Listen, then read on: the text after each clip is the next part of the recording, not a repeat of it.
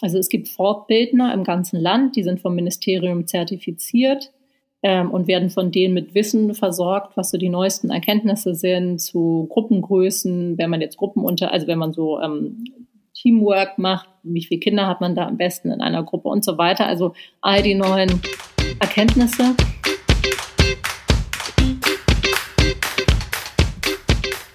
Ein herzliches Hallo zu einer neuen Folge des Schulhelden-Podcasts. Mein Name ist David Schigosch. In dieser Folge darf ich mich mit Verena Hasel über die Schulen in Neuseeland austauschen. Erfahre mit mir, warum sich ein genauerer Blick auf die andere Seite der Welt bezüglich der Schule lohnt. Ich persönlich stelle mir die ideale Schule genau so vor. Erfahre mit mir, wie schlau die Neuseeländer das Lernen mit Emotionen verknüpfen und dadurch die Lernmotivation bei den Kindern stark steigern. Bevor das Interview nun beginnt, möchte ich kurz erzählen, wie ich zu diesem Buch kam. Auch eine Aufforderung an euch, mich zu kontaktieren, wenn ihr gute Ideen habt. Aus einem Gespräch heraus empfahl mir eine Kollegin dieses Buch, der, der tanzende Direktor, und daraufhin habe ich es gelesen und dann eben Verena kontaktiert. Also herzlichen Dank, Julia, für diesen tollen Tipp, der mich wirklich beeinflusst hat. Und eben scheut euch nicht, mich zu kontaktieren. Eben, ich bin auf LinkedIn sehr gut erreichbar oder auch ein bisschen über Instagram. So, nun viel Spaß beim Interview. Herzlich willkommen zu einer neuen Folge vom Schulhelden Podcast. Es freut mich sehr. Ich habe heute Verena Hasel am Mikrofon. Sie hat das Buch geschrieben, äh, Der tanzende Direktor. Und ja, ich beginne gleich mal mit der Anmoderation. Also Verena Friederike Hasel, 1978 in Berlin geboren, ist in einer sehr spannenden Zeit mit dem Mauerfall in Westberlin aufgewachsen. Sie hat ein Doppelstudium in Psychologie und Drehbuch an der Filmhochschule absolviert und später noch eine journalistische Ausbildung beim Berliner Tagesspiegel bekommen. Sie hat drei Töchter und hat fünf Bücher geschrieben, von denen das neueste im Januar 2022 erscheinen wird.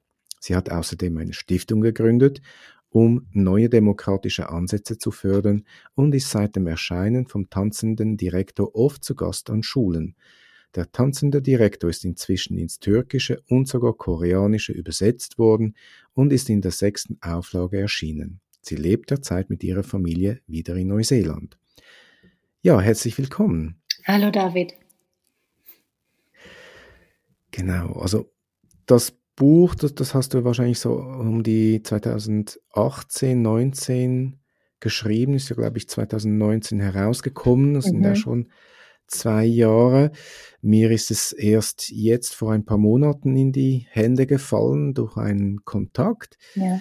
Ähm, und als ich das gelesen habe, da, da wusste ich einfach, wow, also das wäre richtig cool, wenn ich dich interviewen dürfte, weil also eben es ist also für mich als Schulleiter schon sehr traumhaft, wie, wie du das Ganze schilderst. Also mhm. es, es, es, hat mich richtig angemacht, am liebsten auch aus, auszuwandern. Mhm. Ähm, ja, ich beginne gerne immer mit, ähm, mit ein bisschen mit dir als Person. Ja. Ich habe gesehen, du, du hast noch äh, eben weitere Bücher ja geschrieben. Einmal einen Roman mhm. ähm, über eine psychisch kranke Frau, glaube ich. Mhm ähm, dein erstes Buch und dann hast du jetzt, ähm, ich glaube, das, das sollte etwa das vierte Buch sein, eben mit der Demokratie, mit dieser Stiftung hat das ja mhm, zu tun. Genau. Ähm, ja, also du, du scheinst ähm, sehr vielfältig zu sein, viel interessiert und begabt. Ähm, wie bringst du alles so unter einen Hut? Naja, die verschiedenen Themen hängen natürlich auch alle, alle zusammen. Also wenn man sich das Demokratiebuch anschaut und das Bildungsbuch, gerade Demokratie und Bildung sind ja eng verknüpft. Ähm, und in dem Demokratiebuch ging es um Bürgerversammlungen ähm, und neue Arten, die Demokratie wiederzubeleben, wenn mehr Leute ja, mitmachen wollen, aber nicht alleine nur alle vier Jahre wählen wollen. Ähm, man, die mhm. Schweiz ist natürlich da ein Vorreiter, aber so ein System kann man nicht einfach so übernehmen in einem anderen Land. Das ist ja auch in der Schweiz über einen langen Zeitraum gewachsen. Ähm, und ich habe jetzt zum Beispiel auch gerade in Deutschland ein Projekt gemacht, das hieß Wir für Schule, zusammen mit zwei anderen, Verena Pauster und Max Mendler, die haben das schon im zweiten Jahr gemacht. Ich bin dieses Jahr dazugekommen und da haben wir dann eine Art Bürgerversammlung, allerdings online wegen Corona, einberufen, in der Menschen dann darüber gesprochen haben, Mensch, Menschen ganz unterschiedlicher mit ganz unterschiedlichen Hintergründen, wie denn das Curriculum von morgen für Deutschland aussehen soll. Also das nur als Beispiel dafür, wie man solche Themen natürlich auch zusammenbringen kann. Und ich denke, mhm. dass sowohl Demokratie wie auch Bildung sind neben Umwelt ja so die bestimmenden Themen unserer Zeit. Mhm. Mhm. Magst du etwas ähm, zu deiner Verbindung zu Neuseeland erzählen? ja, da bin tatsächlich, ich habe mich einfach, ich habe mich in Neuseeland knallauffall verliebt, als ich mal hier war. Das ist jetzt schon lange her. Da war ich, ja, da habe ich noch studiert und habe absurderweise mit zwei Freundinnen eine Weltreise gewonnen. Ähm, das war irgendwie noch vor den Zeiten, als es das Wort Flugscham gab. Und ich, ich war auch noch nicht so viel gereist und für mich war das was ganz Besonderes. Ähm, und wir sind dann an zehn unterschiedliche Orte geflogen innerhalb von einigen Monaten. Ähm, und Neuseeland war eine der Stationen und ich fand es hier, ich weiß noch, wie, wie wir irgendwo ähm, unser Zelt aufgestellt haben. Da war es schon stockduster und wir wussten gar nicht genau, wo in Neuseeland wir sind und ob das denn da schön ist. Und am nächsten Morgen sind wir aufgestanden und haben in diese, diese fantastischen Bäume geguckt und ähm, ich weiß noch, wie ich da dachte, ah, wir haben Glück gehabt, wir haben uns einen extra schönen Platz im Dunkeln ausgesucht, ohne es zu wissen, bis ich dann kapiert habe, dass in Neuseeland tatsächlich alles so schön ist.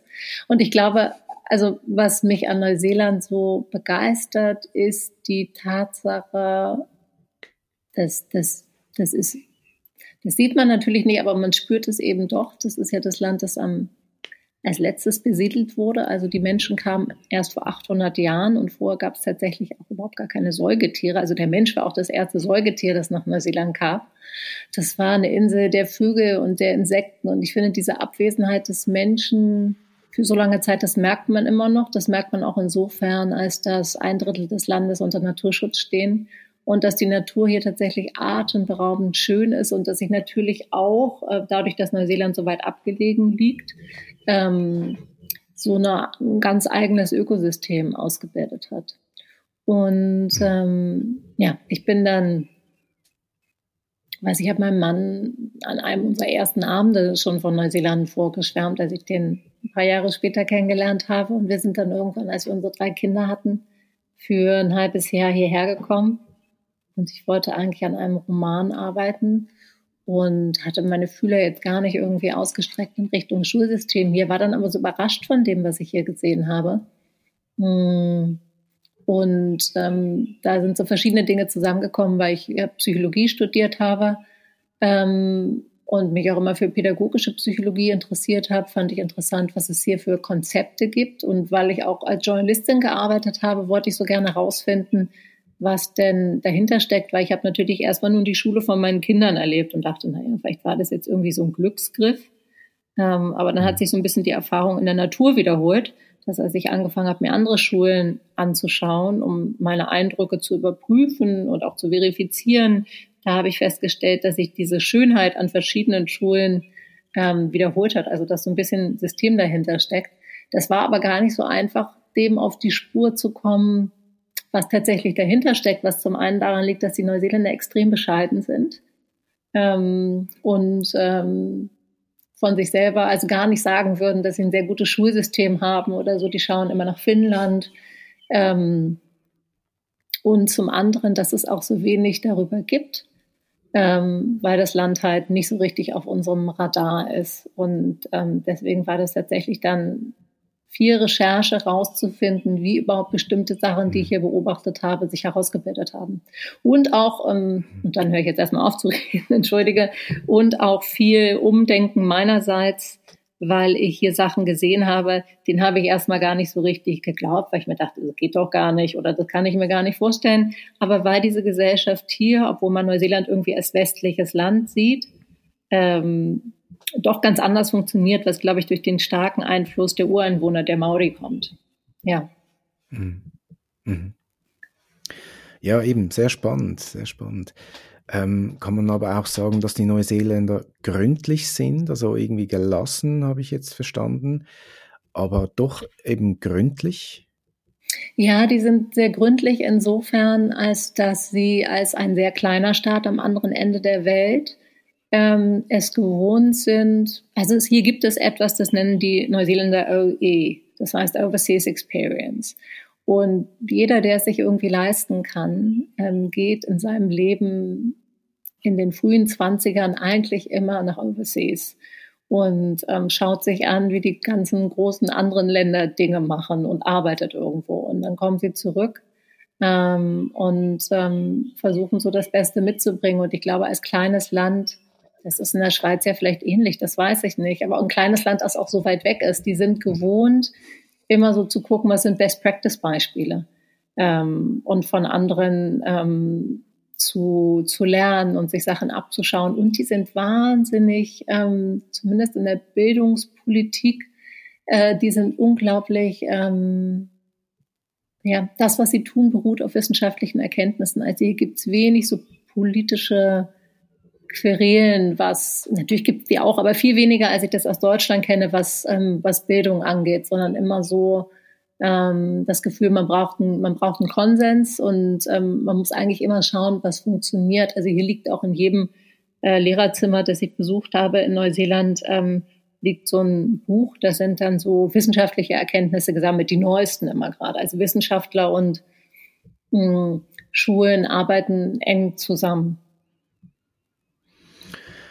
Ja, das kenne ich nicht unbedingt in dieser Form, auch in der Schweiz nicht. Also, Hängt aber vielleicht ja. aber auch wiederum mit der Größe des Landes zusammen. Ne? Also wir dürfen nicht vergessen, wir sprechen hier von einem Land, das fünf Millionen Einwohner hat. Ähm, mhm. Da sind die Wege natürlich immer irgendwie kürzer als, als anderswo. Ja. ja, gut, die Schweiz hat acht Millionen, also nicht so weit entfernt. Aber ja, ich, ich denke, es hat mehr mit der Mentalität zu tun, Vielleicht, mit der Einstellung. Ja, ja, ja. ja. Wie, wie schilderst du deine Schulzeit? Wie hast du deine Schulzeit erlebt? Meine Schulzeit, meine eigene Schulzeit. Mhm. Ja, ah, genau. Ähm, die war, ähm, ich habe Schule geliebt. Schule war ganz wichtig mhm. für mich, gerade weil es bei mir zu Hause nicht einfach war. Und da war Schule so ein Fluchtpunkt, da hatte alles irgendwie, ja, die hat Sicherheit geboten. Ich hatte fantastische Lehrer, ähm, habe natürlich immer gerne meine Freundinnen und Freunde gesehen und ich war auf dem humanistischen Gymnasium, das heißt, ich habe Latein und Altgriechisch gelernt und auch das habe ich äh, sehr geliebt, vor allem Latein. Altgriechisch muss ich dann sagen, nicht mehr so sehr, aber Latein fand ich ganz großartig. Ähm, ich hatte wahnsinnig Freude an den Übersetzungen. Das ist ja so ein bisschen wie, ja, ich weiß nicht, vielleicht wie Schachspielen oder sich so zusammenpuzzeln was jetzt was da ist im Satz und dann am Ende hat man den Satz übersetzt und ich hatte große, große, ich habe mich sehr für diese Welt begeistert, für die Sagen. Ich weiß noch, wie ich mit meinen Barbies immer die, die römischen Sagen nachgespielt habe. Also ich hatte eine sehr, sehr gute Schulzeit. Okay, okay. schön, ja. War das irgendwie so ein schulischer Kulturschock da in Neuseeland, dass du das gesehen hast? Es kam mir immer wieder ein bisschen so vor, als Total. ich gelesen ja, ja. habe, dass da. Ja, ja, mir war ganz vieles ja. ganz fremd. Also ich hatte einerseits so bestimmte, so bestimmte, wie soll man das sagen, ähm, ähm, Bedenken. Also ich weiß noch, als meine zweite, also meine mittlere Tochter ihren ersten Schultag hatte, die wurde dann hier in Neuseeland eingeschult.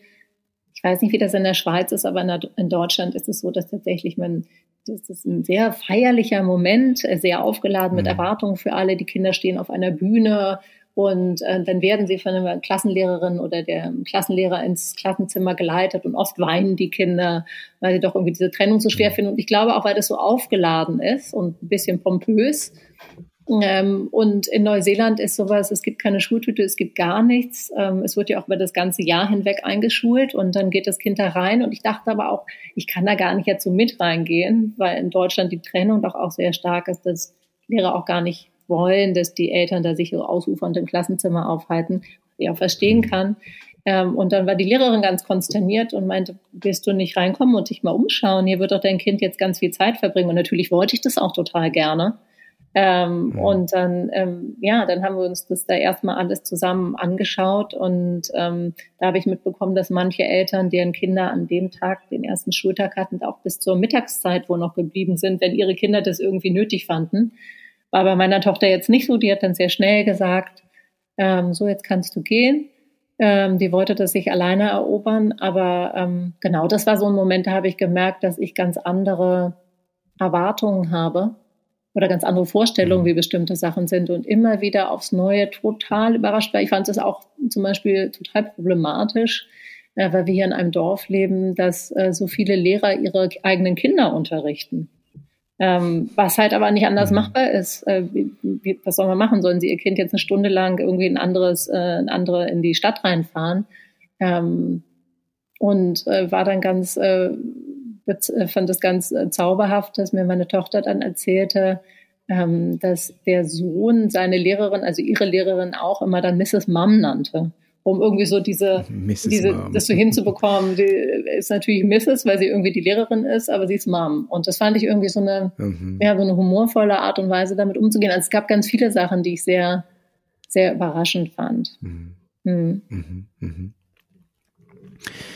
Ähm, ich gehe gerne mal auf den Untertitel ein. Lernen von der besten Schule der Welt. Also das ist schon, schon ich glaube, Lernen eine in klare der besten, Meinung. In der besten Schule der Welt, oder?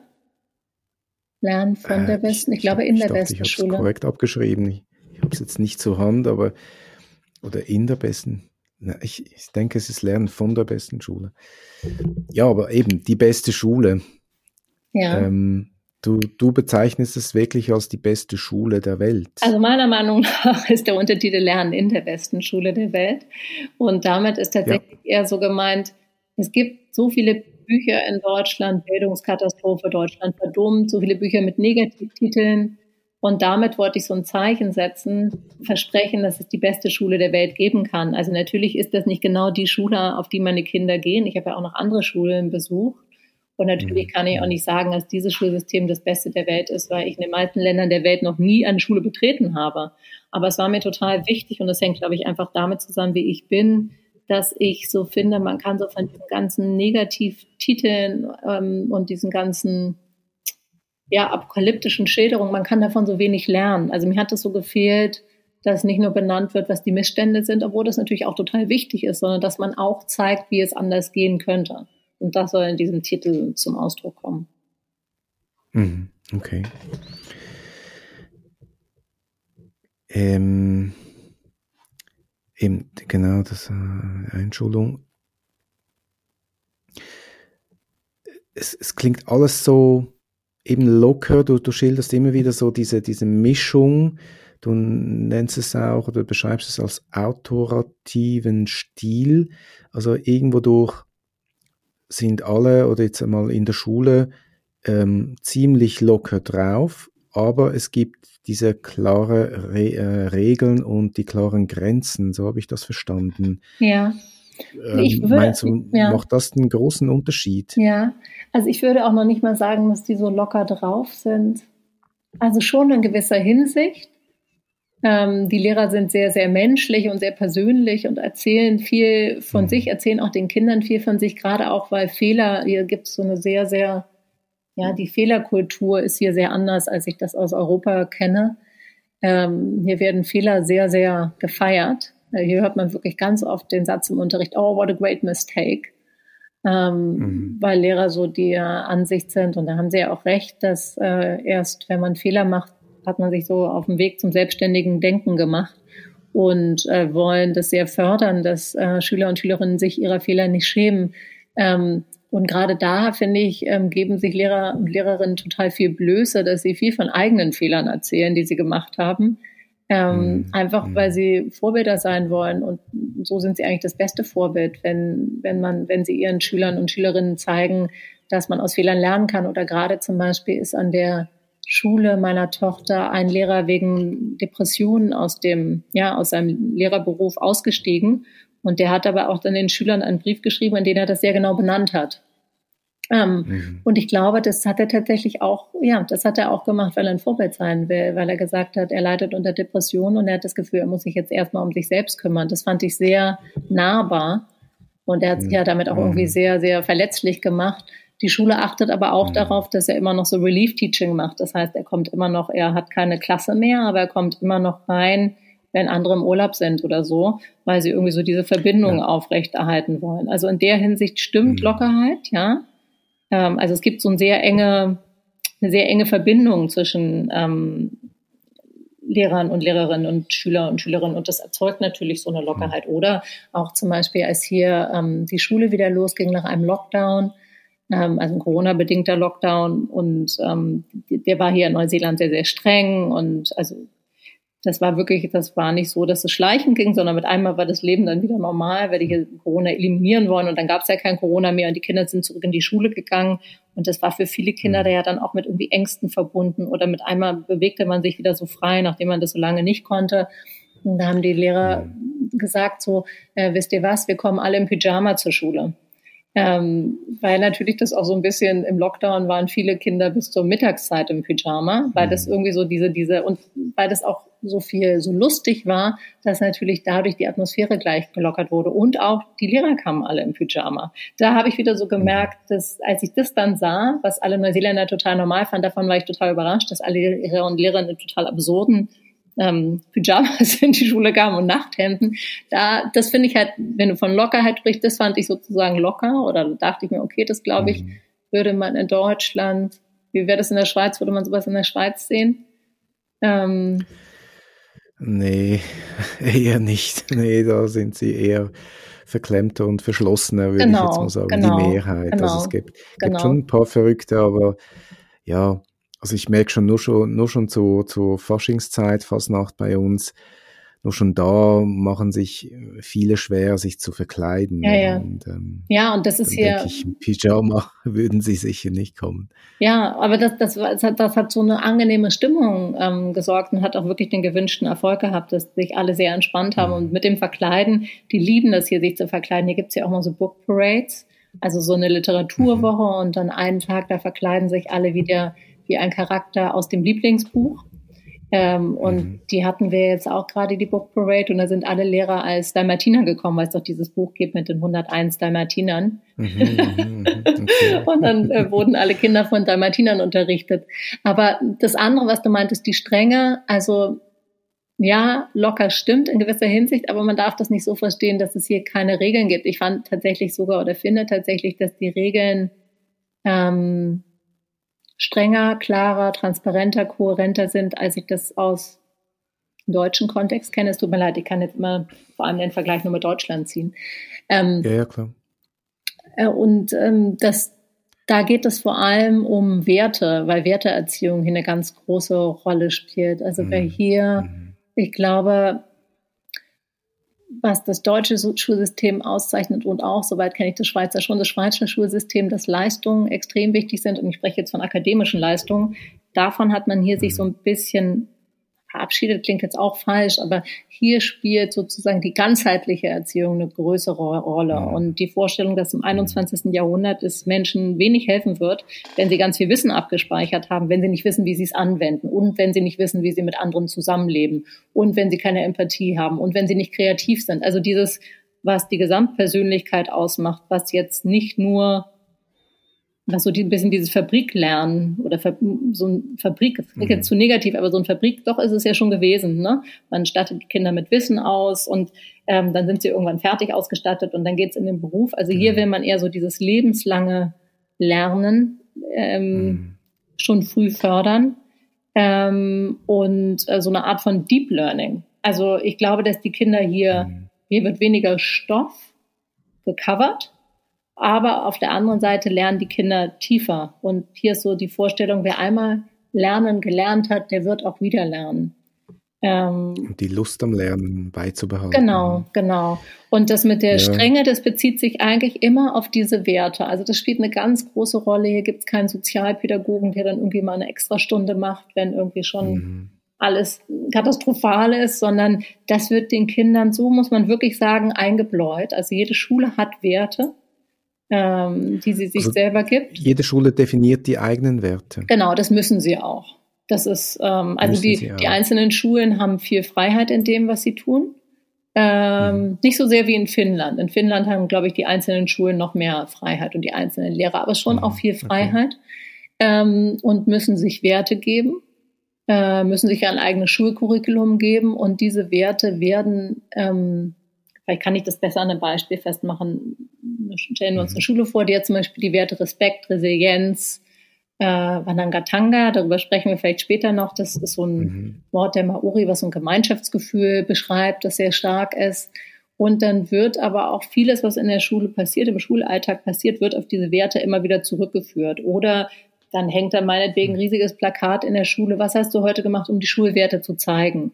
Und äh, was auf jeden Fall so ist, ist, dass weniger Fehlverhalten in, sagen wir mal, sozialer Hinsicht geduldet wird oder mehr Zeit damit verbracht wird, ähm, mhm. soziale Fertigkeiten einzuüben. Was vielleicht auch damit zusammenhängt, äh, und das muss ich diesen positiven Eindruck mal ein bisschen brechen, aber es ist ja nie alles nur Gold, mhm. was glänzt.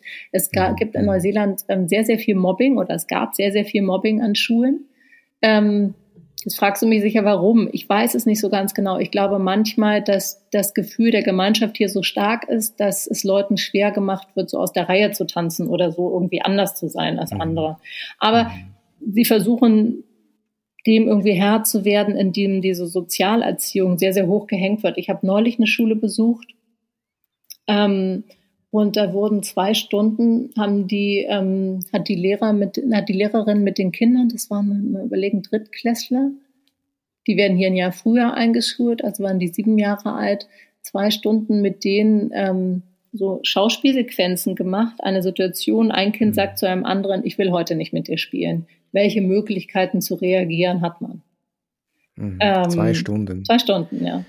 Also mhm. man muss wirklich sagen, dass gerade in den unteren Klassen dem extrem viel Raum gegeben wird und eine Lehrerin, die, nee, das war die Schulleiterin an einer Schule, die in einem, ja, sagen wir mal, sozioökonomischen schwierigen Gebiet liegt, die sagte zu mir, wenn wir das nicht schaffen, am Anfang Kindern Sozialverhalten beizubringen, Pünktlichkeit, mhm. ähm, dann haben wir später keine Chance. Also das ist sozusagen das Fundament mhm. und für das müssen wir mhm. uns Zeit nehmen.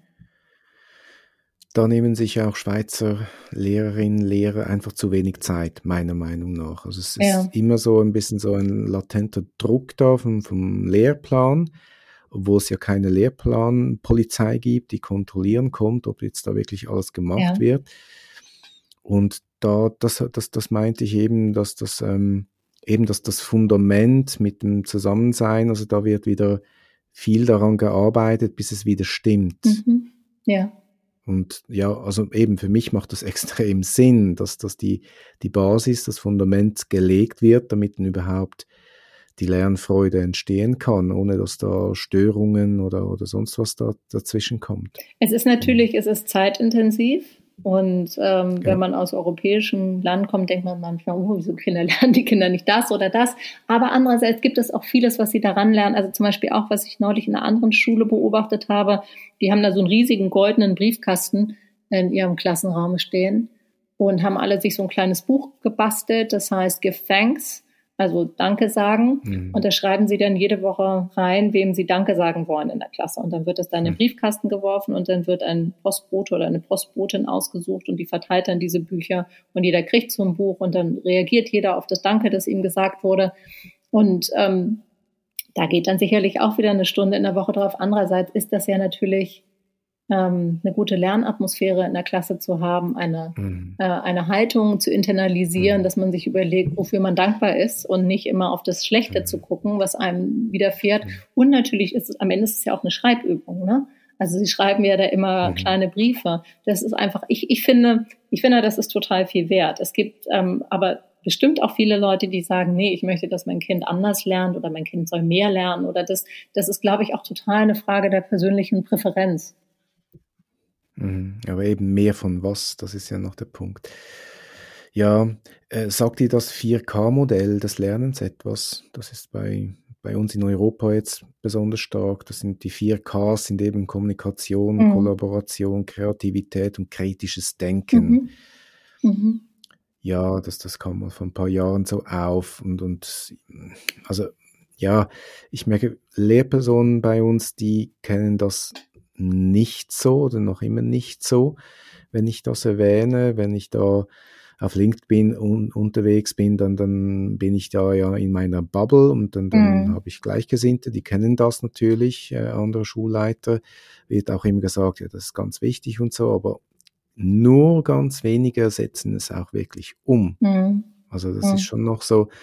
Und eben, ich verfolge ein bisschen so, was in Deutschland so läuft. Da, da, da wird auch viel gesagt, aber ich, ich denke eben politisch ist da viel blockiert. Ja. Ja. Hast du auch mal ein bisschen beschrieben ja. im Buch, eben, dass es natürlich eben politisches Kalkül ist, äh, seinen eigenen Stempel draufzudrücken. Mhm. Und, und ihr habt ja dann eben, wie viele Bundesländer? 16? 16, und 16 genau. verschiedene. Ja. Ja. Und 16 verschiedene, wirklich verschiedene Systeme. Also das, das, ja, also Deutschland muss wirklich was machen, finde ich. Aber ja, ja, ja, das ist sicherlich steht mir so. nicht zu, das komplett zu beurteilen, aber ich denke, es wäre wirklich gut. Ja, auf jeden aber Fall. was ich auch merke, ist die, die Angst. Also ich, ich merke immer wieder auf allen Seiten, also das, das spüre ich aus Deutschland auch. Also es hat einfach so viel Angst im System und das, das war so schön zu lesen, dass in Neuseeland eigentlich eben, dass das auch mit diesem Gefühl ähm, ja eigentlich wie angegangen wird. Also es, es, es herrscht Angst auf der auf der Schülerseite wegen den schlechten Noten und der Leistung. Es herrscht Angst auf den Elternseite, dass das ähm, ja, dass die, die Bildungspanik greift um und die wollen natürlich nur das Beste für ihr Kind und dass es noch besser ausgebildet wird wie, wie sie selber. Hm. Dann die Angst natürlich eben auch von den Lehrerinnen und Lehrern, dass, dass die angekreidet werden oder angeprangert, dass sie zu wenig machen und sie sind ja schuld und so. Also es ist, ja, ich, ich denke immer wieder darüber nach, wie, wie kriegen wir die Angst aus diesem System raus bei uns. Hm. Hm. Aber, ja, das ist, ja, das ist da, eine entscheidende Frage. Das stimmt, das stimmt. Mhm. Und eben, da wäre das äh, neuseeländische Modell irgendwie schon, schon sehr attraktiv dafür. Weißt du etwas über die Lehrerausbildung in Neuseeland? Weißt hm. du da was? Ja, aber erstmal vielleicht zur Angst. Ich glaube, die Angst ist hier geringer, ja. weil das ein anderes, ich glaube, es hängt immer so viel, was in einem Land passiert, hängt auch mit der Geschichte des Landes zusammen. Und wie gesagt, mhm. Neuseeland ist noch gar nicht vor so langer Zeit besiedelt worden. Also wenn man sich 800, mhm. 800 Jahre ist am Ende nicht viel. Ähm, Mhm. Und es gibt hier, es gibt hier einen starken Pioniergeist immer noch. Ähm, mhm. und ähm, die, die, die sozusagen der Gründungsmythos von Neuseeland ist, da sind Leute in kleinen Booten über riesige Meere gefahren und wussten nicht, ob sie das überleben und ob sie irgendwo ankommen und mit einmal sahen sie Neuseeland. Ähm, und dieses Motiv, ähm, gemeinsam auf dem Meer unterwegs zu sein, das ist interessant, an wie vielen, in wie vielen Klassenzimmern man das antrifft. Das ist fast so ein, ja, das ist fast Standard dass in den unteren Klassen ähm, die Kinder so riesige Boote bauen oder auch malen und dann an die Wand heften und dann ihre Gesichter da reinsetzen. Ähm, dieses so, wir sind gemeinsam unterwegs auf unsicherem Terrain und wir werden das aber schaffen, wenn wir zusammenhalten. Also ich glaube, dass ein mhm. Land so stark immer von, ja, alle Länder haben so ihre Gründungsmythen oder auch ihre Traumata. Ähm, und ich glaube, in Neuseeland ist man relativ angstfrei, weil es eben auch nicht so viele lange Traditionen gibt, mit denen man erstmal brechen müsste, weil es so ein junges Land ist. Mhm. Und das weiß ja mhm. jeder, je jünger man ist, desto bereiter ist man irgendwie andere Sachen auszuprobieren. Ähm, das ist das ja. eine. Und was die Lehrerausbildung angeht, ähm, die also was ich vor allem fantastisch finde, ist das Fortbildungssystem, weil die Lehrerausbildung ist nicht in dem Moment mhm. ähm, abgeschlossen, in dem ein Lehrer dann Lehrer wird. Und das ist sie natürlich auch. Ich, in der Schweiz, leider bin ich nicht Expertin. In Deutschland gibt es auch Fortbildung. In Deutschland ist es nur so, dass es so Fortbildungen von der Stange sind. Da geht irgendwie ein Lehrer total abgekämpft nach einem langen Schultag hin und sitzt dann noch in irgendeiner Konferenz und dann soll er das am nächsten Tag im Unterricht anwenden.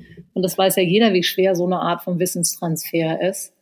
Ähm, mhm. Und in Neuseeland ist es so, dass dieses Fortbildungssystem wirklich, also das hat mich fast am meisten beeindruckt von allen Dingen, die ich hier gesehen habe. Also ich habe vieles mhm. wahnsinnig Schöne gesehen, aber da habe ich so auch verstanden, warum bestimmte Sachen so sind, wie sie sind, äh, als ich so in Fortbildung mit drin saß, weil also es gibt Fortbildner im ganzen Land, die sind vom Ministerium zertifiziert ähm, und werden von denen mit Wissen versorgt, was so die neuesten Erkenntnisse sind zu Gruppengrößen, wenn man jetzt Gruppen unter, also wenn man so ähm, Teamwork macht, wie viele Kinder hat man da am besten in einer Gruppe und so weiter. Also all die neuen Erkenntnisse. und äh, die Schulen können aus einem riesigen Pool an Fortbildnern sich die aussuchen, die am besten so zu dem Klientel ihrer Schule passen. Es gibt halt Fortbildner, die kennen sich gut aus, was bestimmte Schwierigkeiten angeht, die man vielleicht mit Migrantenkindern hat. Also da, da gucken dann die Schulen, wer passt am besten zu uns, wer kann uns am ehesten das geben, was wir wissen müssen. Und dann arbeitet ein Fortbildner kontinuierlich mit einer Schule. Das heißt, er kommt immer wieder. Über alle Themen hinweg. Also genau. dann wählt man wie eine Person für alle Themen. Ja. ja. Mhm. Ähm, okay. Und ähm, damit die auch so eine persönliche Beziehung haben, weil da, da muss ja irgendwie auch so ein ja. Raum entstehen, mhm. in dem Lehrer sich auch trauen, Fragen zu stellen, Fehler zu machen. Also ich glaube, da ist wirklich auch wieder dieses Persönliche sehr wichtig. Und äh, mhm. wichtig ist auch, dass dieser Fortbildner immer an die Schule kommt. Also die Lehrer müssen nicht irgendwo hingehen und dann gibt der erst oder sie, ich rede jetzt mal nur von ihm, äh, einfach nur, ja, es könnte auch eine Fortbildnerin sein. Oder ich sage jetzt einfach mal sie. Dann gibt sie Modellstunden mhm. und die Lehrer können zugucken und sehen, wie sie bestimmte Probleme löst. Ähm, dann plant sie mit den Lehrern und Lehrerinnen den Unterricht. Ähm, und dann ist sie in den Stunden, die dann die Lehrer und Lehrerinnen geben, selber nochmal zugegen und gibt Tipps. Und sei es nur sowas, ich weiß noch, wie ich mich, wie ich mich gewundert habe, weil ich überall an allen Schulen, in denen ich war, habe ich immer so Lehrer gesehen, die sehr unauffällig, aber ich habe was hast du gesehen? Überall im Land habe ich Lehrer gesehen, die sehr unauffällig, aber ich habe das dann doch gesehen, immer so mit dem Finger ja. auf ihr Bein tippten, wenn sie eine Frage gestellt mhm. haben. Und da habe ich dann irgendwann mhm. nachgefragt. Ähm, und ähm, dann habe ich erfahren, dass das Fortbildner Lehrern überall beibringen, dass es so wichtig ist, Zeit zu lassen. Ich weiß nicht, wie du es als Lehrer erlebst, aber dieses, ähm, also im Unterricht erlebst. Und unterrichtest du denn überhaupt noch? Das weiß ich gar nicht. Nee. Nee, okay. Nee. Aber dass, dass man manchmal zu schnell ist, wenn man eine Frage stellt, man wartet nicht lang genug auf eine Reaktion. Und ähm, deswegen sagen Fortbildner im ganzen Land den Lehrern, wisst ihr was, tippt mal achtmal auf euer Bein. Und erst wenn ihr damit fertig seid, könnt ihr so nachfragen. Also lasst Raum, lasst Stille. Das klingt jetzt total mhm. banal, aber das ist so eine Sache, die alle, ja, die, die wird so von den Fortbildnern in die, in die Schulwelt rausgetragen. Oder auch hier melden sich Kinder meistens nicht ähm, weil mhm. Fortbildner gesagt haben, dieses Melden und dann schnipsen die Kinder und ah, ah und recken ja, ihren Arm hoch und, ja, ja. und dann mhm. fühlen sich die anderen völlig irgendwie, ja, irgendwie minderwertig, wenn sie, wenn sie, irgendwie ist es ja, mhm. es ist ja so ein komisches Ritual, finde ich, dieses Melden. Und mhm. ähm, mhm. deswegen, was die, was die hier machen, Finger auf die Nase oder den Daumen hoch, mhm. aber irgendwie so, so eine sehr dezente Geste. Ähm, und dass sich das an allen Schulen wiederholt, hängt halt damit zusammen, dass es irgendwie bei aller Freiheit, die die einzelnen Schulen haben, es doch so eine zentrale Instanz gibt, die Ideen liefert. Und das wird eben akzeptiert. Ja, und man muss auch als Lehrer an diesen Fortbildungen teilgenommen haben, weil diese Lehrerlaubnis, die man hat, die wird, glaube ich, alle drei Jahre erneuert. Und das passiert aber auch nur, wenn man nachweisen kann, dass man an Fortbildungen teilgenommen hat. Mhm. In Finnland habe ich jetzt mal in TED Talk äh, gehört, dass ähm, dort wird ein richtiges Assessment gemacht. Mhm. Also die, da kommt nicht jeder hin. Also nee, in Deutschland weiß ich es und in der Schweiz auch, da kommt jeder hin. Ja. Und ähm, ja, das, das, das hm, ist leider, ja, man merkt es. Also jetzt beginnt bei uns wieder die Schule. Mhm. Und wir haben sogar Lehrermangel. Mhm. Ähm, ja, ich, ich wäre halt schon dafür, dass unsere pädagogischen Hochschulen, die Ausbildungsstätten, ja, halt doch wieder so ein Assessment einführen und, und besser schauen würden, wer jetzt kommen darf und wer nicht. Hm. Weil es ist leider auch bei uns ein Verlegenheitsstudium geworden. Ah, Jura schaffe ich nicht, gut, was, was mache ich dann? Okay, dann werde ich halt noch Lehrer. Mhm. Ähm, ist ein bisschen fies, aber ähm, es passiert doch immer wieder, habe ich gemerkt mhm. und gehört. Und darum wäre ich schon dafür, dass man ein Assessment wieder macht und, und wirklich mal ja, genauer hinschaut, wer will da überhaupt vor die Lehrperson, äh, vor die Kinder äh, sich hinstellen. Ja, wobei, äh, ja, also, also das sehe ich, ja. ich weiß, was du meinst, ich weiß total, was du meinst, aber andererseits denke ich mir immer, also ich würde auch nicht Lehrerin sein wollen in Deutschland oder womöglich auch nicht in der, in der Schweiz. Also ich finde auch, hier, nicht, ja. hier wird so viel dafür getan in Neuseeland, dass der Lehrerberuf wirklich ein attraktiver Beruf ist. Und damit meine ich jetzt nicht so sehr leider die Bezahlung, die ist hier nämlich auch nicht so üppig. Aber ähm, mhm. hier meine ich, dass den Lehrern so viel, und das ist in Finnland nochmal ausgeprägter, denen wird so viel Freiheit gelassen, so viel pädagogische Freiheit ähm, oder sie, ihnen wird die Möglichkeit gegeben, sich so auf ihr Kerngeschäft zu, ähm, zu konzentrieren. Und sind, also mhm. hier gibt es ähm, sehr, sehr viele Unterrichtshelfer, die Lehrern kopieren und all sowas abnehmen. Und ähm, die schönen Sachen, die ich beobachtet habe, also zum Beispiel nur ein Beispiel, aber es gibt viele von diesen Beispielen, dass ähm, ähm, in, also in einem Klassenzimmer gab es mit einmal so eine kleine Feentür. Und ein kleines Briefchen lag mhm. da mit so grünem Glitzer und da hatte die eine Fee äh, geschrieben, dass sie da gerne in diesem Klassenzimmer einziehen würde. Ich glaube, das war eine zweite Klasse. Ich war in so vielen Klassen, dass ich es teilweise nicht mehr genau weiß und ob sie die Klassenfee sein könne und hat was von sich selber erzählt. Und alle Kinder fanden es so wahnsinnig toll, dass jetzt eine Fee bei ihnen wohnt und haben dann ganz viele Briefe geschrieben und wirklich alle Kinder, also auch Kinder, die ansonsten mhm. gar nicht so gerne geschrieben haben. Und die Fee hat immer geantwortet mhm. und die Kinder haben dieser Fee auch ganz mhm. viel erzählt, auch von Problemen zu Hause und so.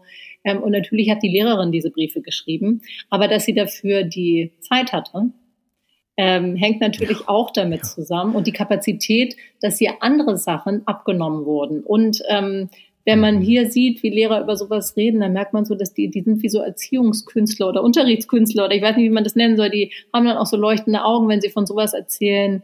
Ja, das, die sind auch untereinander alle sehr stark vernetzt, die Lehrer ähm, das hat mir jemand erzählt, das machen die an ihrer Schule oder das wollte ich auch mal ausprobieren. Oder eine andere Lehrerin, die hat so, ein, so eine, ähm, die hat so ein, mit einmal stand in ihrem Klassenzimmer so ein schwarzer Koffer. Und dann hat sie so getan, als mhm. wisse sie gar nicht, wo dieser Koffer herkomme. Und ähm, dann äh, haben die den zusammen aufgemacht und da lagen total interessante Sachen drin, so eine alte Landkarte und irgendwelche, ja, so, so Schmuckstücke und so. Und dann ähm, war eben die Aufgabe, dass die Kinder ähm, eine Geschichte schreiben, die mit dem Koffer zusammenhängt oder eine Beschreibung von dem möglichen Besitzer oder Besitzerin von diesem Koffer, wie sie sich diese Person vorstellen. Mhm. Und alle Kinder waren total, mhm. die waren total elektrisiert. Ähm, mhm. Und natürlich hatte die Lehrerin diesen Koffer gepackt. Und jetzt stelle ich mir die Lehrer in Deutschland ja, vor, die ich kenne, die so abgearbeitet sind. Ich glaube, die hätten einfach nicht mehr die mhm. Kapazität, Kapazität, noch einen Koffer zu packen. Deswegen finde ich, muss man auch die, man muss die Bedingungen auch verändern, unter denen Lehrer und Lehrerinnen arbeiten ähm, damit dieser Beruf, also damit sie sich wirklich auf sowas konzentrieren können, so tolle Ideen zu entwickeln. Ja, nicht ganz einverstanden. Also ich denke, es ist auch eine Haltungsfrage. Ja, ja. Ich denke, es beginnt dort, dass das, ähm, also ich habe auch ganz tolle Lehrpersonen auch wirklich kennenlernen dürfen, die auch eben sehr engagiert und, und eben auch über, über den normalen Stoff hinaus Sachen mit den Kindern unternommen hatten. Und die sind dann tatsächlich vom, vom Schulstoff her nicht abgefallen. Also es ist, mhm. ähm, wenn ich, wenn ich eine durchschnittliche Lehrperson bei uns in der Schweiz frage, kennst du das Pareto-Prinzip, die 80-20-Regel? Mhm. Das, das kennt niemand. Mhm. mhm. Ähm, und, und, und das, das finde ich immer so schade, dass das es, es, es ist auch immer so ein bisschen so ein Hang zum Perfektionismus da, mhm. eben diese, diese Angst vor den anderen, vor den Eltern, mhm. es nicht gut genug zu machen, obwohl 80 Prozent oft genügen und dann, ja. dann wird da stundenlang wird da für ein Arbeitsblatt, auch, auch auf der Kindergartenstufe, investiert, bis es perfekt sitzt mhm. und, und, und das, ist dann halt nicht effizient und dann ja. fehlt wieder die Zeit anders so. Also das beobachte ich leider. Also ja, ja, ja, das stimmt einerseits, sicherlich, ja. Aber ich glaube trotzdem, ja, also dass, es, dass es so ist. In Finnland, da ist es ja so, wie du sagst, tatsächlich, dass nur 15 Prozent der Bewerber um einen Studienplatz aufgenommen werden und ähm, also mhm. lernen dürfen, wie man Lehrer wird. Aber das hängt mhm. eben schon, finde ich, auch damit zusammen, welche Wertigkeit dieser Beruf hat und dass diese Lehrer dann auch am Ende, weil du sagst, Lehrer in der Schweiz haben Angst vor Eltern. Ich finde das teilweise verständlich, so wie Eltern in Europa auftreten. Hier ist der Respekt mhm. gegenüber Lehrern viel größer und ich glaube, in Finnland ist er noch mal größer. Also, dass die dann wirklich, die machen ja so ein intensives Studium und dann haben sie aber auch wirklich pädagogische Freiheit ne, und können ihren Beruf mit mhm. Kreativität ausüben. Und ich glaube, das muss man Lehrern schon irgendwie, ja, das muss man ihnen leichter machen. Also hier gibt es zum Beispiel im Curriculum in Neuseeland ähm, gibt es einen großen Schwerpunkt auf Umweltschutz und Klimawandel. Und was sich inzwischen in Neuseeland etabliert hat, ist, dass es ein Beach Cleanup Day gibt. Also nun sind, dadurch, dass es eine mhm. Insel ist, sind viele Schulen natürlich in direkter Nähe zum Strand. Ähm, mhm. Und ähm, dann gibt es einen Tag im Jahr, da wird am Vormittag gar kein Unterricht gemacht, sondern diese Schulen gehen geschlossen. Also 600 Kinder gehen mit ihren Lehrern an den Strand, der sozusagen in nächster Nähe ist, und sammeln da Müll ein. Ähm, mhm. Und ähm, reden dann natürlich auch viel über Umweltschutz und was passiert mit Meerestieren, mhm. wenn die Plastik schlucken und so, so. Aber da müssen natürlich auch die Eltern mitgehen. Ne? Wenn jetzt die Eltern sagen, so, das geht aber nicht, mein Kind muss in der Schule sitzen und lernen, wie man das A schreibt, ähm, dann würde sowas nicht funktionieren. Also deswegen finde ich, ist es immer was, ist es was Gegenseitiges. Ähm, die Eltern müssen hm. den Lehrern ja. mehr Vertrauen entgegenbringen und die Lehrer müssen, glaube ich, äh, vielleicht sich selbst mehr vertrauen, dass sie, ähm, ich weiß nicht, ich habe mal eine Studie gelesen, dass das war jetzt auf Deutschland bezogen, aber dass Lehrer eine ganz geringe Selbstwirksamkeitserwartung haben. Also dass ganz erschreckend wenige Lehrer den Satz zugestimmt haben, ich glaube, ich habe großen Einfluss auf das Leben der Kinder. Ähm, hm. Das wäre in Neuseeland definitiv anders. Hier glauben die total daran, dass sie einen Unterschied hm. machen können. Aber eben auch, weil ihnen so ein Vertrauen hm. und so ein Respekt entgegengebracht wird. Ja. Am Ende liegen wir mit unseren Meinungen ja. gar nicht so weit auseinander, glaube ich. Ähm, ja, ja. Es müssen ja, ja. sich alle Seiten, glaube ich, bewegen, damit was Besseres entstehen kann. Genau. Eben, der Lehrer, den ich vorher im Kopf hatte, der machte mit der Klasse das Plogging. Mhm. Das ist ein schwedisches Wort für aufheben, pflücken. Mhm. Und du machst das während dem Joggen, hast du noch einen Müllsack dabei mhm. und er ist mit der Klasse auch raus. Also er hat Sport verbunden mhm. mit Umweltschutz mhm. und, und gleich noch äh, das Dorf ein bisschen sauberer gemacht. Also Super, ja. das, das ja.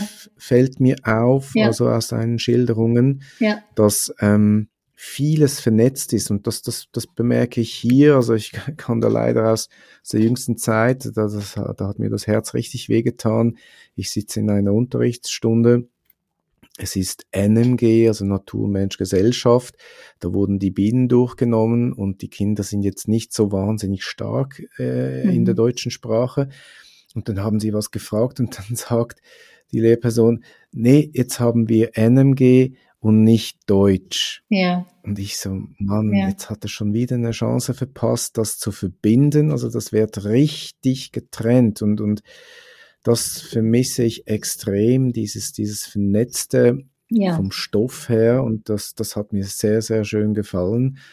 Sehr gut gefallen, wie du das geschildert hast, dass da also wie ich das verstanden habe, richtig alles ein bisschen so miteinander verwoben wird, vernetzt wird. Genau. Also die jede Gelegenheit hier, wird ja, für. Ja, ja hier ja. wird alles, das nennen, sie nennen das hier Inquiry-Based Learning. In Finnland sagt man dazu, glaube ich, Phenomenon-Based Learning. Ähm, und dieses, mhm. dass man Fächergrenzen überwindet, das ist, ähm, darüber muss man hier gar nicht reden, weil es die in dem Sinne gar nicht gibt. Also weil ähm, mhm. ähm, das Beispiel mit dem Joggen und dabei Müll aufpicken hier gehen die Kinder in einer Sportstunde zum Aerobic dann teilweise ins Altersheim um die Ecke und machen mit denen eine Sportstunde. Also da spielen ja dann auch mhm. unterschiedliche Dinge eine Rolle. Oder ähm, es gibt hier in Neuseeland etwas, das heißt Gardens to Tables Program. Das heißt, die Schulen haben eigene Schulgärten, die Kinder kochen in der Schule. Kochen ist tatsächlich ganz wichtig in Neuseeland, das ist auch Teil des Curriculums, das ja an vielen Stellen viel Freiheit lässt, aber alle Kinder müssen bis zum Ende der achten Klasse kochen können. Ähm, und dann war ich und neulich. Auf welche Klasse beginnen Sie mit dem Kochen? Naja, das war jetzt, da war ich in einer Moment dritten Klasse.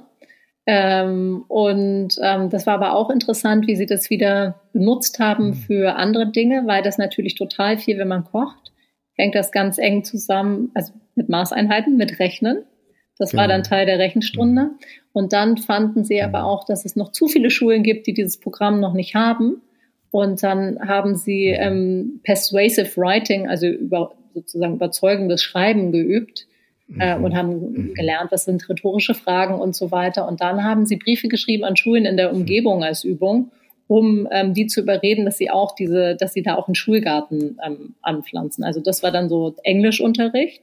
Und tatsächlich haben sich dann wohl auch Direktoren von anderen Schulen angekündigt an dieser Schule, um sich das anzuschauen. Das ist für die Kinder natürlich mhm. toll. Das ist ja dann auch so Selbstwirksamkeits ähm, Glaube an die eigene Selbstwirksamkeit, wenn man dann hört, dass jetzt die Schuldirektoren mhm. und Direktorinnen kommen, um sich diesen mhm. Schulgarten anzuschauen. Genau, und das ist dann ganz viel in einem. Und natürlich auch, also ganz viel Rechtschreibung, wenn man über darüber schreibt, dass man Thymian da hat oder ähm, Rhabarber. Da ging es äh, natürlich dann auch darum, wie schreibt man dann diese ganzen schwierigen Wörter. Mhm. Ja, schreiben. Erzähl mal, äh, du hast ja da äh, geschildert, wie, wie deine Tochter irgendwie das erste Mal mit, mit, mit so zwei Wortbuchstaben kam, also kaum entzifferbar und sie war ja schon stolz, dass sie geschrieben hat. Mhm. Kannst du mal die, die Herangehensweise der Neuseeländer ans Schreiben schildern? Ja, also das Schreiben ist hier oder auch das Lesen, das ist hier eine sehr emotionale Erfahrung oder es wird als emotionale Erfahrung ähm, ja, es wird aufgewertet zu einer emotionalen Erfahrung. Die Kinder haben keine Schultüte, aber sie bekommen an ihrem ersten Schultag eine sogenannte Bookbag, also eine Buchtasche.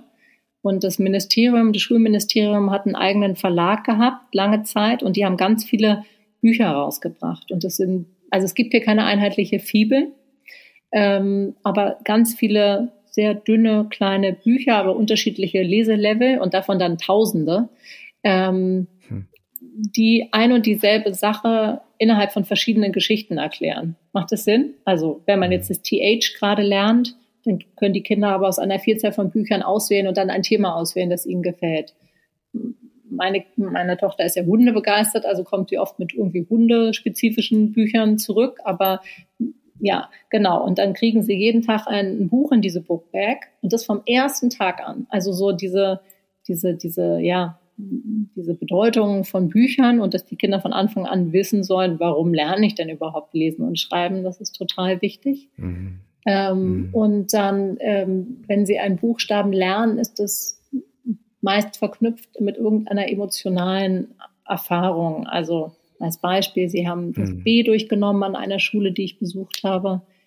Ähm, und dann hat die Lehrerin hatte ein Buch dabei von einem roten Ballon, der so sehr eigensinnig ist und aber auch irgendwie dem Jungen immer mhm. folgt, dem er gehört. Und ähm, dann hatte sie ganz viele rote Ballons dabei.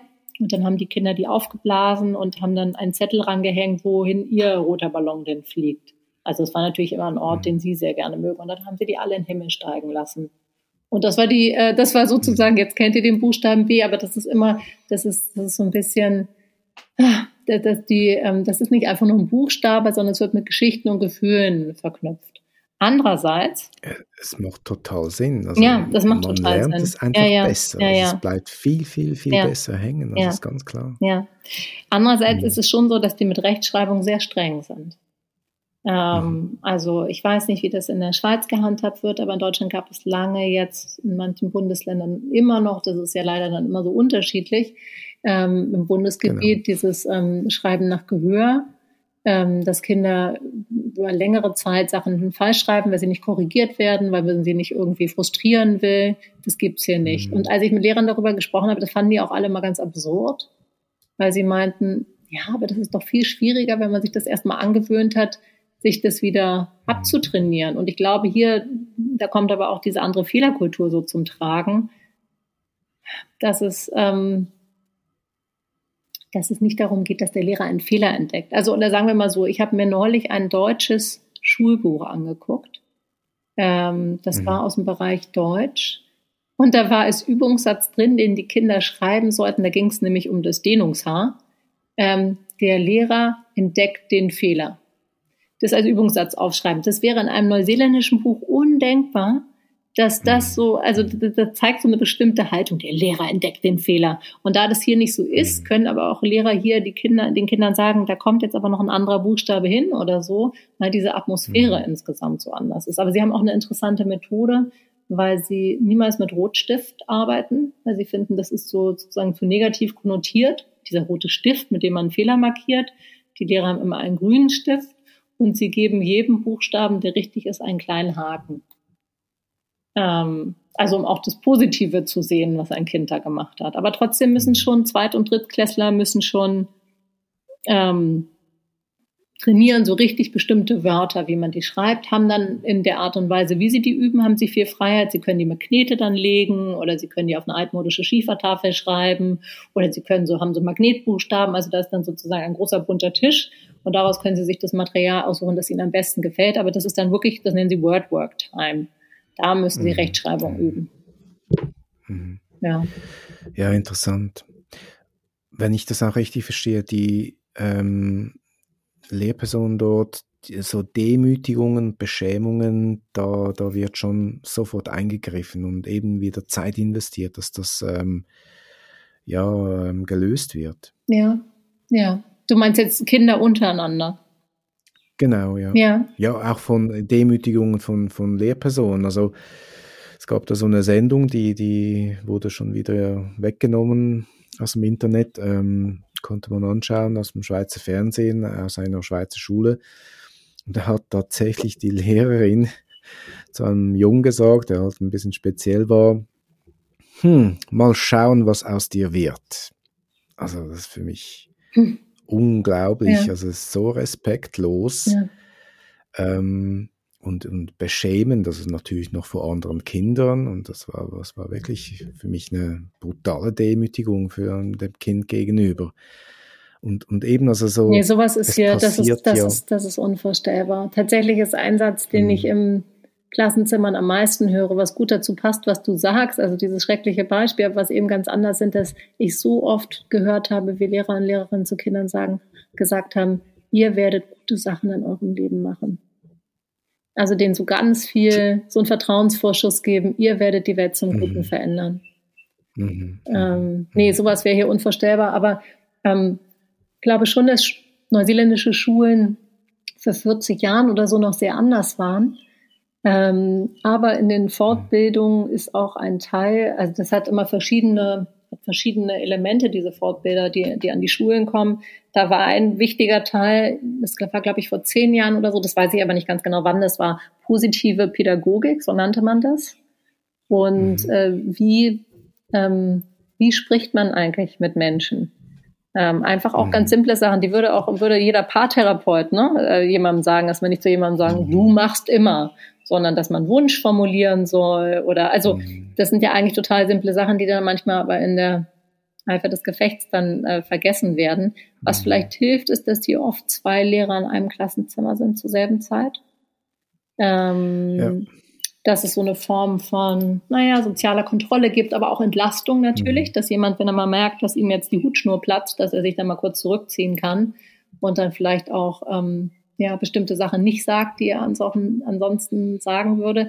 Ich finde aber auch wirklich, dass, ja, dass es hilft, dass Lehrer hier nicht so, die werden, stehen hier nicht so unter Dauerbeobachtung der, der, der Eltern. Also ich war neulich an einer Schule zum Beispiel, da war ich total überrascht, weil da so ein riesiger Hund die ganze Zeit im Klassenzimmer rumlief, großer schwarzer Hund. Mhm. Und da meinte die Lehrerin, ja, ähm, sie würde den oft mit in die Schule bringen. Das sei immer so kompliziert, einen Hundesitter zu finden und auch so teuer. Und die Kinder würden sich auch freuen. Da dachte ich mir, ich weiß nicht, in Deutschland hätten bestimmt irgendwelche Kinder eine Allergie und andere würden sich Sorgen machen, dass der Hund diese Kinder beißt oder was auch immer. Aber ähm, hier, ja, sind Lehrer und Lehrerinnen oft auch nicht so ängstlich und irgendwie vielleicht dadurch auch entspannter.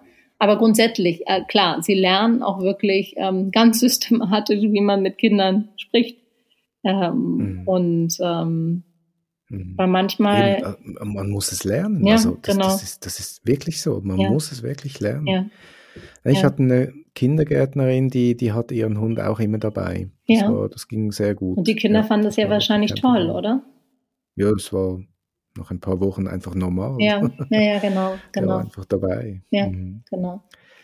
Ja. ja, die Zeit geht so vorbei. Ähm, ich, ich habe ja noch so viele Fragen, aber ja, ich lasse es mal sein.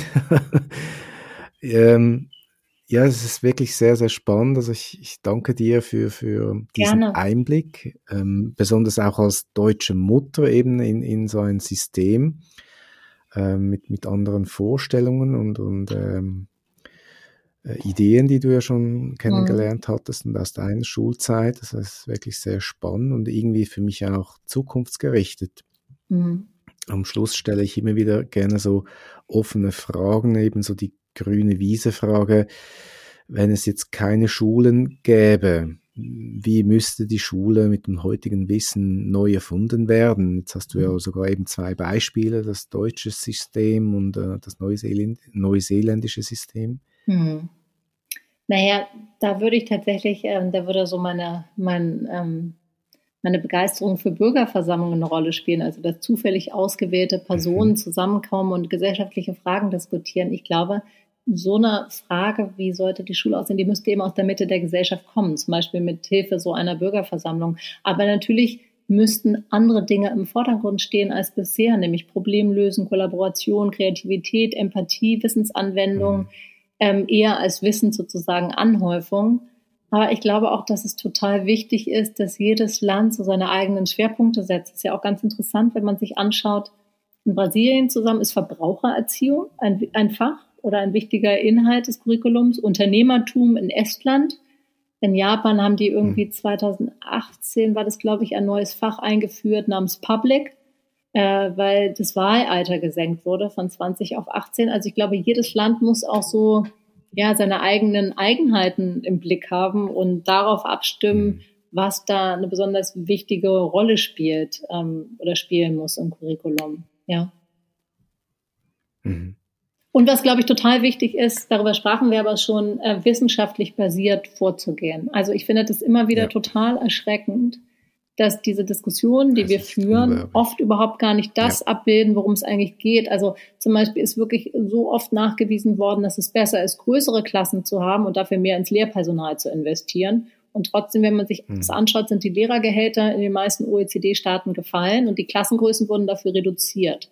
Und das ist einfach nicht wissenschaftlich, das bringt nichts. Also, und in den letzten zehn Jahren, wenn es jetzt wirklich nur um, also um jetzt mal die abzuholen, die, die, ähm, und das ist ja auch legitim zu wollen, dass ein Kind vor allem auch was lernt, aber noch nicht mal das ähm, hat sich in den letzten zehn Jahren in der westlichen Welt verbessert, obwohl die Ausgaben für das Schulsystem in dem Zeitraum, glaube ich, um fast 20 Prozent gestiegen sind. Also, dass man wirklich mhm. schaut, wofür wende ich mein Geld und meine Energie und meine Kraft auf? Also, was sind so diese Scharniere, um die es geht? Da hat ein Neuseeländer, John Hattie, ähm, mhm. Ähm, einfach, der Kennen hat. wir alle. Ja, ja, ja, aber ja. das ist irgendwie auch so typisch, dass der, dass, dass der Neuseeländer ist, finde ich. Ja, ja. Ähm, ja weil dieses systematische und dieses sozusagen forschungsbasierte, der ist inzwischen mhm. nicht mehr hier, der ist in, in Australien. Aber ähm, der hat einfach da wirklich ähm, Forschungsergebnisse generiert, von denen viele Leute, jetzt sagst du, wir kennen den alle, aber viele Leute anscheinend immer noch nicht so viel wissen, weil sie ihren Fokus irgendwie auf das Falsche richten. Mhm. Ja. ja. Und ich glaube, so grundsätzlich, was so. ist für, für, was man Kindern mitgeben muss in der heutigen Zeit, das ist, in der Schule geht es nicht nur darum, dass man später mal einen Beruf ergreifen kann, sondern es muss darum gehen, dass man Kindern den Glauben vermittelt und die, auch die Freude daran, die Begeisterung dafür, dass man einen positiven Einfluss in der Welt ausübt. Mhm. Mhm. Eben wie du am Anfang auch geschildert hast, eben dieses Fundament wird gelegt ja. oder die, die Gemeinschaft, das Zusammensein. Ähm, jetzt haben wir über das, ähm, ich muss das schauen, ich muss das spicken, ähm, wie heißt das Wort? Wana, Wana Ungatanga. ja, genau, genau. Ja, eben diese erweiterte Familie, dass das, ähm, wenn, wenn ich als Vater dich als Lehrerin anschnauze, dann, dann schade ich mir selbst auch. Mhm. Ja, das, ähm, ja, das ist wirklich ein schöner und ein guter Gedanke, finde mhm. ich. Ja. Jetzt, wenn du so nach Deutschland, vielleicht eben auch Schweiz, also so unähnlich haben wir, äh, sind die Systeme nicht. Was wäre so ein nächster Schritt, so ein Next Step für dich, ähm, um die Schulen, um unsere Schulen zukunftsfähiger zu machen? Hm, ich glaube, manchmal braucht es ein bisschen längeren Atem, weil man immer so Experten sagen immer, dass es rund zehn Jahre dauert, bis eine Reform auch wirklich vollzogen ist. In Deutschland hat man irgendwie Reform gegen Reform, Reform gegen Reform und wenig langen Atem. Auf Deutschland bezogen, mhm. ich weiß nicht, wie das in der Schweiz ist, finde ich es besonders wichtig, dass man wenn man nach Finnland schaut zum Beispiel, da gibt es ja ein sehr einheitliches Niveau der Schulen, also nur fünf Prozent der Unterschiede zwischen Schülern haben mit der Schule zu tun. In Deutschland sind es 50 Prozent. Das ist einfach ähm, mhm. ganz, ganz, ganz gefährlich, weil das keine Chancengleichheit Ähm, das ist das Gegenteil von Chancengleichheit.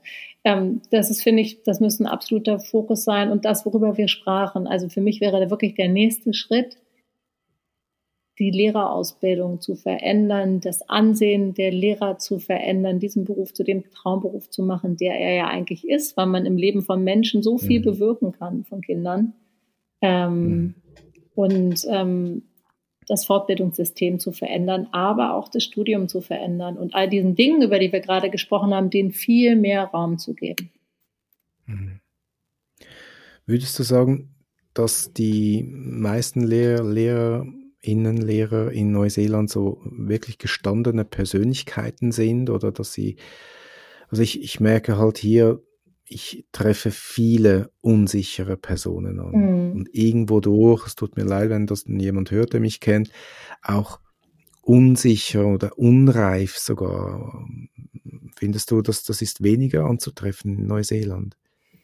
Hm, das ist eine äh, gute Frage, schwierige Frage. Also natürlich gestandene Persönlichkeit, da denkt man immer an ältere Menschen. Hier gibt es ja auch ganz viele junge Lehrer und junge Lehrerinnen. Ja. Wobei dadurch, dass man zu zweit unterrichtet, die jungen Lehrer sind dann auch oft in einem Klassenzimmer zusammen mit jemandem, der das schon länger macht. Ähm, mhm.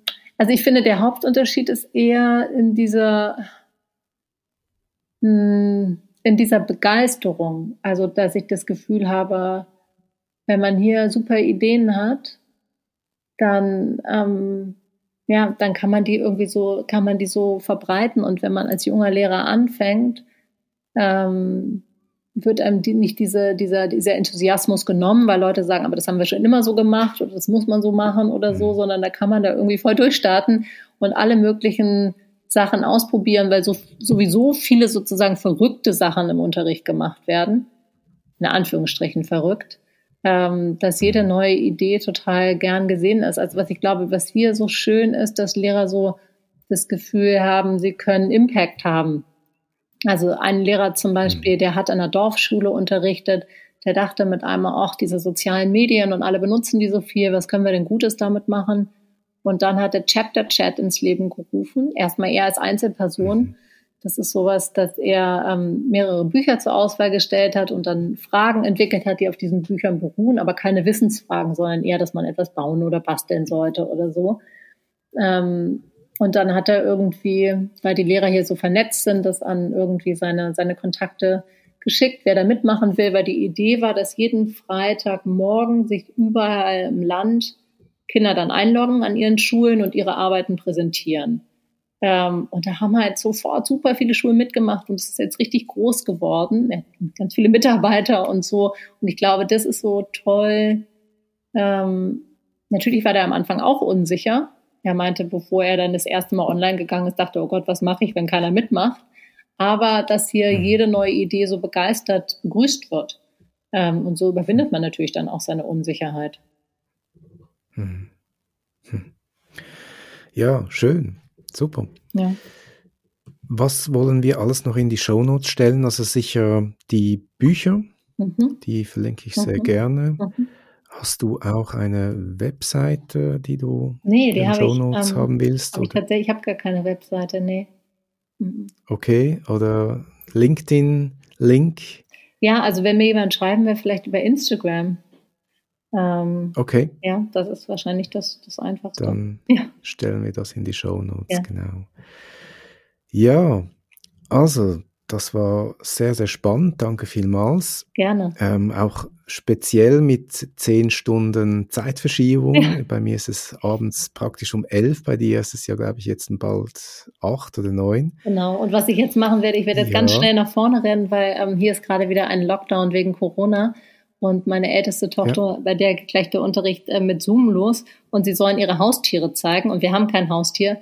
Deswegen werden wir, und jetzt dafür habe ich jetzt noch ganz kurz Zeit, ähm, meine kleinste Tochter, die hat so Hasenohren und ähm, ich werde sie jetzt als Hase schminken, sodass dann meine Tochter den Hasen zeigen kann. okay. ja. Ja, das ist super. Ja. Okay. Okay. Hey, danke vielmals. Ja, danke dir. Und ja, die Grüße in die Schweiz. Tag. Danke. Tschüss. Ciao. Ich hoffe, dir hat die Folge ebenso gut gefallen wie mir. Welche Erkenntnisse nimmst du aus dieser Folge mit? Wenn du magst, kannst du mir gerne einen Kommentar auf Instagram unter Schulhelden Podcast hinterlassen. Außerdem findest du mich auf LinkedIn unter David Schigosch. Alle Links notiere ich dir natürlich auch in den Show Notes. Danke für deine Bewertung auf der Podcast-Plattform deiner Wahl. Das war eine Folge des Schulhelden-Podcasts. Wir sind Schulhelden, wir verändern das Lernen positiv.